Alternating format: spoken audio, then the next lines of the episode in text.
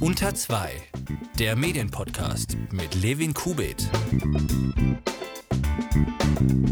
Herzlich willkommen zur 54. Ausgabe von Unter 2. Wie in der vergangenen Folge angekündigt, habe ich eine kleine Pause von zwei Ausgaben gemacht, aber jetzt geht es wieder weiter. Und ich habe gerade schon mit großer Freude in der neuen Ausgabe des Medium-Magazins gesehen, dass Unter 2 dort von der Redaktion empfohlen wurde, Namen der Rubrik Medienperle. Wenn ich jetzt sage, Unter 2 ist eine Medienperle, klingt das also nicht nur selbstverliebt, sondern auch ziemlich obszön. aber hat mich natürlich sehr gefreut. Aber heute geht es weniger um Perlen, sondern eher um das Gegenteil. Wir blicken auf die türkisch-griechische Grenze und auf die Lage der Pressefreiheit dort. Als am Donnerstag vor zwei Wochen die syrische oder die russische Luftwaffe, so genau weiß man das nicht und manch ein Beteiligter will es auch gar nicht so genau wissen, 34 türkische Soldaten durch einen Angriff tötete, hatte das ziemlich große Auswirkungen. Die türkische Regierung machte recht schnell den syrischen Machthaber Assad für den Angriff verantwortlich. Der türkische Präsident Erdogan weitete daraufhin den Militäreinsatz in Idlib aus.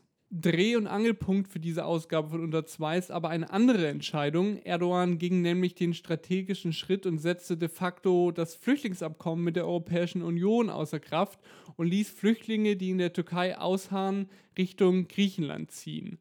Und er ging sogar noch weiter und bot Busse an, die die Geflüchteten an die Grenze brachten. Gleichzeitig wurde den Flüchtlingen mit Desinformationskampagnen Hoffnung gemacht, um ihre Motivation, den Grenzübertritt zu wagen, zu steigern. Der Spiegel berichtete, dass ein türkischer Staatssender sogar auf Arabisch mit von Idlib nach Berlin auf die neue Möglichkeit aufmerksam machte.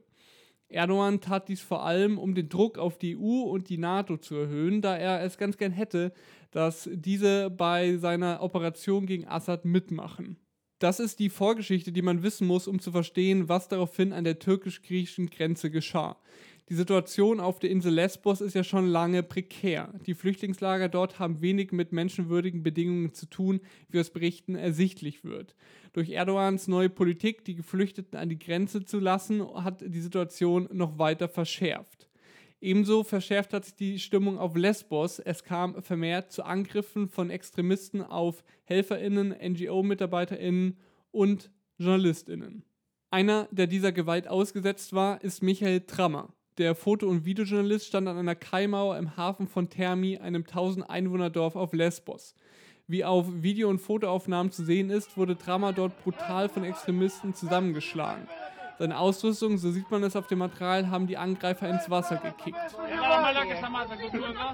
Ich habe Michael Trammer auf der Fähre erreichen können, als er wieder auf dem Heimweg nach Deutschland war. Im Interview mit Unter 2 erzählt er, wie es zu dem Angriff kam. Am Vormittag kam eine Meldung von Alarmphone rein, äh, dass äh, ein Boot in Seenot äh, sei vor der Küste in griechischen Gewässern und ich habe mit Kolleginnen und Kollegen das Boot gesucht und äh, wir haben das gefunden und haben die Situation beobachtet. Und als es näher an die Küste gekommen ist, sind wir halt in die Nähe des Landungsortes gefahren. Irgendwann nach Stunden ist dann auch die griechische Küstenwache eingeschritten. Das Boot hatte offensichtlich keinen Motor mehr und es wurde dann äh, von der griechischen Küstenwache an Land gedrückt in den Hafen. Und äh, da hatten sich äh, schon so circa 100 äh, Locals gesammelt und äh, die haben. Ähm, die haben quasi auf das Boot da gewartet. Und als das Boot dann im Hafen war, haben die das beschimpft, die Leute darauf beschimpft, haben gerufen, go back to Turkey, go back, uh, we are a Christian country. Teilweise in Englisch, auch ganz viel in Griechisch, dass ich mir danach von, von Videos übersetzen habe lassen von Freundinnen und Freunden. Und äh, die sagten, dass äh, wüsteste Beschimpfungen äh, dabei gewesen wären. Es habe sich ein Pulk von Leuten um die Locals gebildet, inklusive einiger Medienvertreter, erzählt Trammer ich habe mich irgendwann von der Gruppe getrennt, weil ich so ein bisschen ein anderes Bild äh, davon haben wollte, nämlich mit dem Boot und im Hintergrund äh, äh, die Leute, die, die, die das Boot äh, anschreien. Und deswegen bin ich auf diese Kaimauer gegangen, was retrospektiv ein äh, wahnsinniger Fehler war, weil das so ein bisschen eine Falle war. Daraufhin kam es zu dem Angriff. Es hat sich so eine Gruppe von fünf bis zehn Leuten abgespalten. Die haben auf der, ich habe das gesehen von der Kaimauer, dass die andere Fotografen verjagt haben. Ich habe mehrere Fotografen rennen sehen. Und die sind dann direkt auf die Kaimauer gelaufen, haben mich direkt äh, quasi ins Visier genommen, haben äh, nicht äh, lange gefackelt und haben direkt angefangen, ähm, irgendwie mich zu treten, mich zu Boden zu ringen, ähm, äh, auf mich einzuprügeln, haben nach meinen Kameras verlangt auf Englisch, haben meine Kameras aus meinem Rucksack gezogen, erst die auf den Boden gehauen, dann über den Bo die äh, gekickt äh, und äh, die sind äh, im Hafenbecken gelandet. Michael Trammer wurde dann zum Glück einigermaßen geholfen. Also da war eine ältere Dame, die sieht man auch in den Videos, äh, die äh, hat, ich spreche leider kein Griechisch, aber die hat wohl auf jeden Fall scheinbar mich versucht zu verteidigen und mir zu helfen. Ähm, die war vor allem danach auch für mich da, was in den ersten Sekunden nach dem Angriff irgendwie sehr, sehr wertvoll war. Und dann kamen auch drei, vier weitere Locals dazu, die auf jeden Fall klargestellt haben, dass sie das überhaupt nicht cool finden, was gerade passiert war. Die haben zwar auch in einem Gespräch gesagt, dass sie die Situation im Allgemeinen nicht gut finden, aber äh, die haben äh, schon klar gemacht, dass sie diesen Angriff auf mich überhaupt nicht in Ordnung fanden und äh, die, die haben mir Wasser gegeben, meinen Kopf gewaschen, weil ich schon auch stark aus dem Kopf, oder was heißt stark, aber ich habe geblutet, äh, weil ich mit dem Kopf auf den Boden geknallt bin. Und äh, genau, eine Freundin von mir ist ins Wasser gesprungen, hat die Kameras äh, da so nach 10, 15 Minuten aus dem Wasser gefischt. Aber auch andere JournalistInnen und NGO-MitarbeiterInnen wurden angegriffen. Zum Beispiel der Spiegel-Mitarbeiter Georgios Christedes unter zwei der Medienpodcast, der Namen ausspricht, wie sie bestimmt ausgesprochen werden. Christides äh, beschilderte in einem Beitrag auf spiegel.de, wie eine Gruppe an Männern drohte, ihn zu schlagen und ins Meer zu werfen. Die Polizistin, die daneben stand und an die er sich wand, antwortet laut seiner Schilderung, provozieren Sie die Leute nicht. Das ist eine Aussage, die die Situation noch mal ein anderes Licht drückt, denn spätestens nachdem man so etwas hört, kann man eigentlich nicht mehr wirklich auf die Hilfe der Polizei hoffen. Viele JournalistInnen beschreiben auf Twitter und in Artikeln, wie Straßensperren errichtet wurden, jedoch nicht von der Polizei, sondern von Extremisten. Wie die freie Journalistin Franziska Grillmeier und der Fotograf Julian Busch in einem Gastbeitrag bei Netzwerk Recherche schilderten, patrouillierte eine Gruppe von Rechtsradikalen an der Küstenstraße zum Flüchtlingslager von Moria mit Schlagstöcken und Ketten. Grillmeier und Busch erzählten, wie die angeblich Rechtsextremen versuchten, auf ihr Auto zu springen, mit Schlagstöcken das Fenster einzuschlagen und die Türe aufzureißen.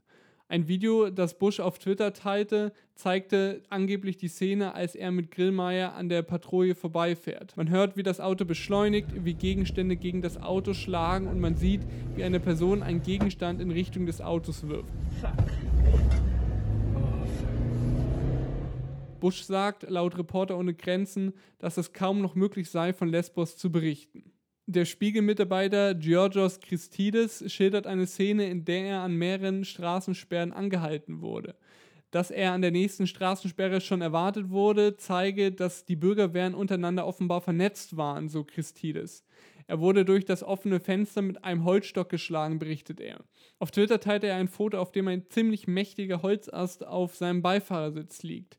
Auch Christides spricht von Rechtsextremen, die ihn angegriffen hätten. Der freie Journalist Patrick Strickland warnt auf Twitter vor der griechischen Polizei. Sie sei sehr nervös und würde willkürlich vermeintliche Security-Checks durchführen, ohne den Grund zu erklären.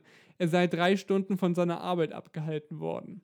Michael Trammer, der freie Foto- und Videojournalist, wurde durch den Angriff auch in seiner Arbeit eingeschränkt. Er konnte nicht alle Speicherkarten der Kameras, die ins Wasser geschmissen wurden, retten habe das alles getrocknet und so, also erst mit Süßwasser ausgewaschen und dann äh, getrocknet und äh, versucht wieder in Betrieb zu bekommen. Die von meiner kleinen Kamera die Karte hat überlebt, äh, von meiner 5D äh, die äh, Karte hat leider nicht überlebt. Ich habe auch versucht, es mit Backup-Software und irgendwelchen Datenrettung, äh, Datenrettungstools äh, wieder, wieder zurückzuholen, die Sachen, aber da leider äh, finden sich da keine Daten und das wären eigentlich die entscheidenderen Bilder gewesen. Während Teile seiner Aufnahmen nicht mehr zu retten waren, wurde aber zumindest ein Drama selbst geholfen. Ich bin dann mit einem Krankenwagen ins Krankenhaus gefahren worden mm, und äh, da wurde ich dann relativ zügig und äh, unbürokratisch schnell genäht, ähm, irgendwie mit zwei Stichen und ähm, genau, dieses, ich habe noch einen Röntgen bekommen, um einfach zu sehen, ob ich irgendwelche Blutungen habe und so weiter, weil ich äh, eben auf mich eingeschlagen wurde. Und genau, aber das war es dann im Prinzip an medizinischer Versorgung. Reporter ohne Grenzen schreibt, man sei bestürzt über die jüngsten Angriffe auf Journalistinnen und Journalisten in Griechenland und fordert die griechische Behörden dazu auf, Medienschaffende besser zu schützen.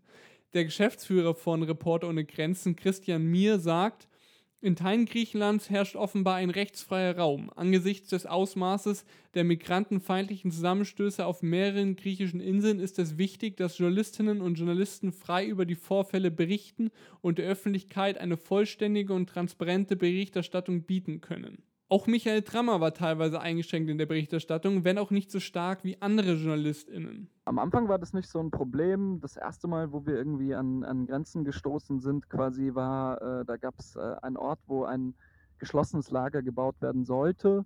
Das wurde dann durch die Proteste im, im Laufe der Zeit, wo ich da war, verhindert. Äh, und da war das erste Mal, dass wir so von zwei Menschen, die so bürgerwehrartig unser Auto blockiert haben, einfach sich vor unser Auto gestellt haben verlangt haben, wer wir sind, äh, zu wissen, wer wir sind. Äh, um, und dann äh, wurden uns klar gemacht, dass wir uns, äh, dass wir abhauen sollen. Die haben jetzt auch nicht wirklich Englisch gesprochen, aber die haben uns klar gemacht, sie rufen jetzt den Boss an und klären das und das war nicht in Ordnung. Zu einem späteren Zeitpunkt, nachdem wir uns dann mit den quasi Gemeindechefs getroffen hatten, war das möglich, diesen Ort zu besuchen. Und äh, genau, und aber im, im, Laufe der Zeit wurde es immer schwieriger. Ähm, aber so konkret daran gehindert wurde ich eigentlich nur da.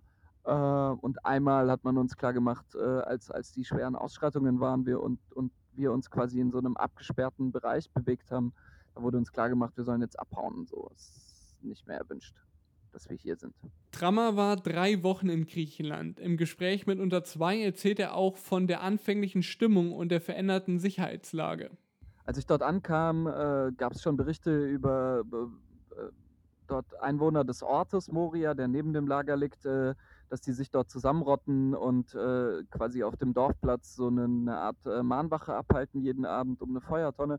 Und uns wurde gesagt, wir sollen den Ort meiden. Ähm, klar, irgendwie ist, wenn man, wenn man im Ausland arbeitet, ist man immer ein bisschen vorsichtig, auch wenn man in einem in einem quasi wilden Lager arbeitet, muss man natürlich mit ein bisschen Vorsicht vorgehen, aber ähm, äh, die, die, die Sicherheitslage hat sich auf jeden Fall in den, in den Wochen, wo ich da war, extrem verschärft.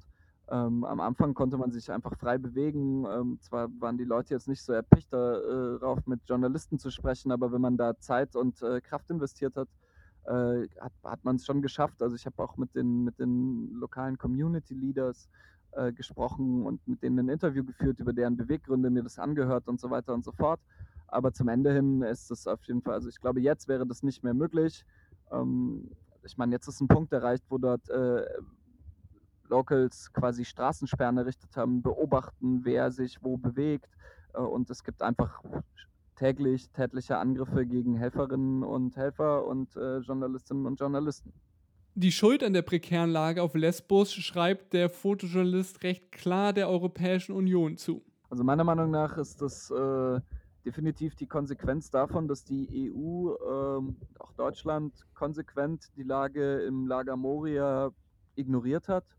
Ähm, das äh, hat dazu geführt, dass da mittlerweile circa 20.000 Menschen wohnen äh, in einem Lager, das eigentlich für 2.000 bis 3.000 Leute ausgelegt ist. Das äh, bedeutet, in dem eigentlichen Lagerteil, äh, der von der Regierung ist, äh, ist nun ein kleiner Teil der Menschen untergebracht. Die meisten Menschen wohnen in einem wilden Lager, das außen rum liegt. Äh, dort wohnen die in Häusern, die sie aus Paletten und Holz selber gebaut haben. Und ähm, ja, äh, in äh, menschenunwürdigen Zuständen eine medizinische Versorgung fehlt. Und das ist auch der, der Grund, warum dort so viele NGOs äh, irgendwie überhaupt tätig sind, äh, um dort Aufgaben zu übernehmen, die eigentlich äh, Europa oder die griechische Regierung äh, stemmen sollten. Michael Trammer wurde nach dem Angriff auf ihn auch Ziel eines rechten Shitstorms. Also ich meine, was dahinter steckt, ist äh, ganz eindeutig der Wunsch, dass ich aufhöre, über die Zustände dort zu berichten äh, und ähm, anzuprangern, dass dort eine krasse Entmenschlichung der Geflüchteten stattfindet. Ähm, leider muss man sagen, hat das auch äh, zu einem gewissen Teil geklappt, weil mein persönliches Sicherheitsgefühl äh, einfach vor Ort so stark darunter gelitten hat, dass ich nicht mehr das Gefühl hatte, ich kann von dort äh, irgendwie gut äh, berichten. das müssen jetzt irgendwie Leute, die dort arbeiten oder andere Menschen übernehmen. Und ähm, ja, welche Art der Shitstorm war, da, das begann erstmal auf Griechisch mit so, äh, mit Google Übersetzer liefert dann so Ergebnisse wie, äh, die Griechen haben es dir richtig angetan, wenn ich dort gewesen wäre, wärst du im Hafenbecken gelandet, dass du noch twittern kannst. Das bedeutet, dass sie nicht fest genug zugeschlagen haben. Wir werden dich finden, wir wissen, wo du bist. äh, ich habe ein Geschenk für dich, äh, es wartet auf dich, trau dich jemals wieder nach Lesbos zu kommen und wir kriegen dich und so weiter und so fort. Das ist dann übergeschwappt, das ist auch ein internationaler Shitstorm geworden. Es geht so weit, dass Pegida äh, bei einer Kundgebung in Dresden sich über den Fall von mir lustig gemacht hat äh, und äh, mir gesagt wurde, ich hätte ja mal meine Kameras besser festhalten sollen.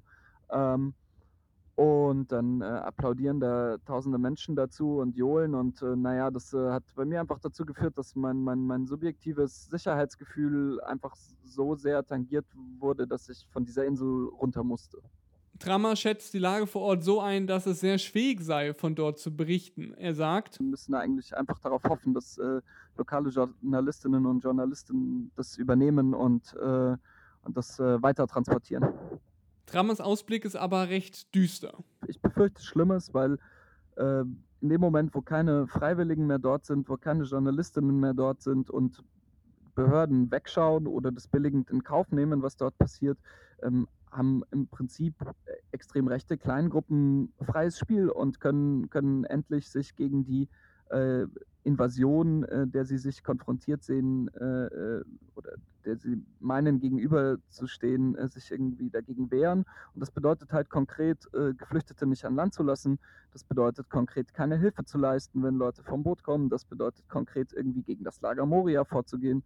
Ich meine, gestern gab es irgendwie einen Bericht darüber, dass ein CNN-Korrespondent äh, das Handy geklaut wurde äh, als äh, eine Gruppe äh, drei Geflüchtete gejagt haben und einer von denen hatte eine Schrotflinte auf dem Rücken. Und das, äh, das ist einfach eine äußerst besorgniserregende Lage und äh, für mich äh, kann das im schlimmsten Fall einfach in, in, in Toten enden.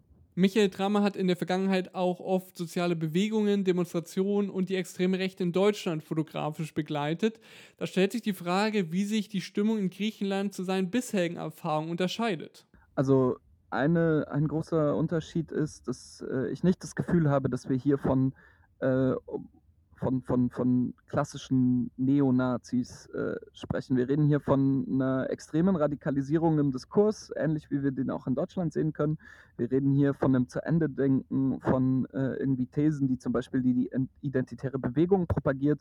Ich meine, äh, deren äh, Martin Sellner ist auch gerade, äh, wie man auf seinem äh, Twitter sehen kann, äh, dort in der Grenzregion unterwegs, um dort mit äh, irgendwie Aktivistinnen und Aktivisten aus dieser Gruppierung quasi die Griechen praktisch zu unterstützen beim Schutz der Grenzen. Man kann sehen, wie irgendwie extrem rechte Rapper in ihren Telegram-Chats dazu aufrufen, dass alle aufrechten Männer Europas jetzt an die Grenze kommen müssen und das dort unterstützen. Das heißt, ich würde sagen, da gibt es schon starke Parallelen zu dem, was wir in Deutschland auch haben, an einer Diskursverschärfung und auch an, an an irgendwie äh, einer extrem Rechten, aber es ist nicht die, es ist nicht der klassische Neonazi, wie wir ihn uns vorstellen, der dort äh, unterwegs ist. Ich meine, mit Sicherheit werden die dort auch zu finden sein und äh, das begrüßen, aber äh, eigentlich sprechen wir dort von, von quasi dem, was äh, Pegida und Co. immer in, in, in ihren Reden fordern. Das wird dort einfach in der Praxis umgesetzt. Siehe Schießbefehl an der Grenze. Ich meine, jetzt gibt es mittlerweile immer mehr Berichte darüber, die zum Teil noch unbestätigt sind, irgendwie über Tote durch Schüsse. Sein Fotoprojekt, das er mit dem Kollegen Raphael Knipping auf die Beine stellt, will Michael Trammer frei zugänglich online stellen. Er möchte mehr zeigen als die Zustände in den Lagern, sondern stattdessen die Geschichten der individuellen Flüchtlinge zeigen. Aber wie geht es für Trammer weiter? Wird er bald wieder nach Griechenland kommen? Also ich glaube, ich warte erstmal, bis der Shitstorm abgeklungen ist und verarbeite erstmal das ganze Material, das wir dort gesammelt haben. Wir waren da drei Wochen vor Ort und haben wirklich jeden Tag gearbeitet. Das heißt, es gibt erstmal eine ganze, ganze Menge Material, das zwar jetzt schon irgendwie transkribiert und so weiter ist, aber das muss jetzt alles erstmal verpackt und äh, präsentiert werden. Ich glaube, äh, ich äh, bin für den Moment mal raus. Es gibt ganz viele andere talentierte Journalistinnen und Journalisten, die von dort berichten und ähm, ähm, ja, natürlich würde ich gerne mal wieder nach Griechenland fahren, um, um dort zu arbeiten. Ich meine, erstens glaube ich, dass es wahnsinnig notwendig ist und zweitens ist es auch so, dass ich in Griechenland auch wahnsinnig viele liebe Menschen kenne, die äh, wahnsinnig unterstützend äh, bei der Arbeit, aber auch äh, im Privaten äh, immer mir zur Seite gestanden sind. So, jetzt haben wir trotz dieser sehr ernsten und düsteren Lage auf Lesbos und an der türkisch-griechischen Grenze grundsätzlich noch einen einigermaßen warmen Schluss Es bleibt abzuwarten, wie sich die Lage an der Grenze weiterentwickelt. Es gab bereits Meldungen von einem Toten, die aber nicht schlussendlich verifiziert werden können. Das aktivistische Recherchekollektiv Forensic Architecture hat zwar dazugehörige Videoaufnahmen als echt bewertet, sicher sein kann man aber nicht. Die griechische Regierung dementierte das Ganze. Zudem ist in der Situation, in der die türkische Regierung ein großes Interesse daran hat, dass Chaos ausbricht und die Lage eskaliert, besonders Vorsicht über kursierende Informationen geboten. Ich werde genau dazu vielleicht bald noch eine Follow-up-Folge machen. Ich wollte das eigentlich hier noch mit reinnehmen, allerdings hat mein Gesprächspartner mir kurzfristig gestern abgesagt. Aber vielleicht klappt das die Tage noch. Die Lage ändert sich dort ja stetig. Es sei auch noch angemerkt, dass die Angriffe auf JournalistInnen nur das eine sind. JournalistInnen können in der Regel einfach das Land verlassen, wenn es zu heikel wird. Sie können ins Auto, in den Zug, ins Flugzeug steigen und sind in wenigen Stunden raus aus der Gefahr. Für die Geflüchteten und MigrantInnen ist das nicht so leicht möglich. Sie müssen mit der teils menschenverachtenden Situation irgendwie klarkommen. Und das in einem EU-Mitgliedstaat. Das möchte ich jetzt zum Schluss nochmal anmerken, denn auch wenn Angriffe auf JournalistInnen und auf die Pressefreiheit schlimm und nicht zu dulden sind, sollte die Lage der MigrantInnen nicht in den Hintergrund rücken. So, wenn ihr unter zwei weiter ermöglichen wollt, könnt ihr meine Arbeit via Steady unterstützen. Unter steady.com slash unter zwei gibt es vier verschiedene UnterstützerInnen-Pakete, je nachdem, wie viel ihr bereit seid auszugeben. Wir hören uns spätestens in zwei Wochen wieder, vielleicht wie gesagt schon früher. Feedback, Kritik und Vorschläge könnt ihr mir gerne per Mail an unter zwei podcast.gmail.com schreiben oder per DM auf Twitter und Instagram. Wenn ihr jemanden auf die prekäre Situation sowohl der Flüchtlinge als auch auf die stark eingeschränkte Pressefreiheit aufmerksam machen wollt, Griechenland ist by the way auf Platz 65 der Rangliste der Pressefreiheit von Reporter ohne Grenzen, dann empfiehlt diese Podcast-Folge gerne weiter. Wir hören uns dann in der nächsten Folge. Tschüss und bis dahin eine schöne Woche.